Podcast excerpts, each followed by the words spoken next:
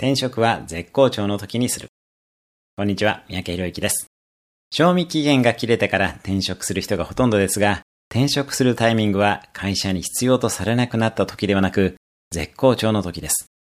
絶好調なのにわざわざ転職する必要なんてないという心の余裕や自信が大きなキャリアアップ転職につながります。入らせてくださいという雰囲気は負け組になってしまいます。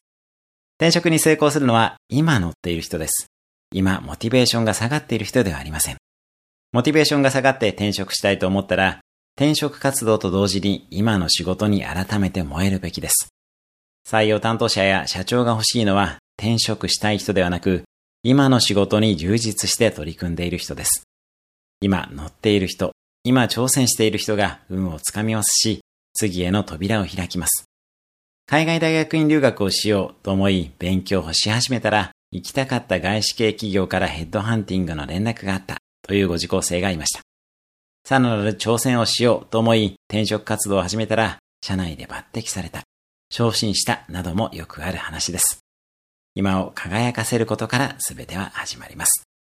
それではまた、毎日1分で人生は変わる三宅宏之でした。